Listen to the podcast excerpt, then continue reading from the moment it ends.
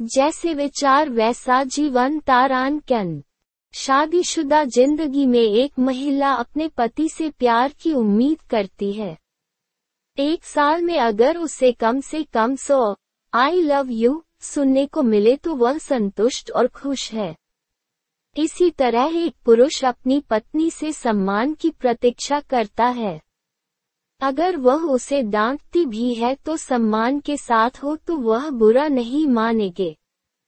तो अगर पुरुष को सम्मान मिले और स्त्री को प्यार मिले तो उनका जीवन खुशी और उत्साह से भर जाएगा।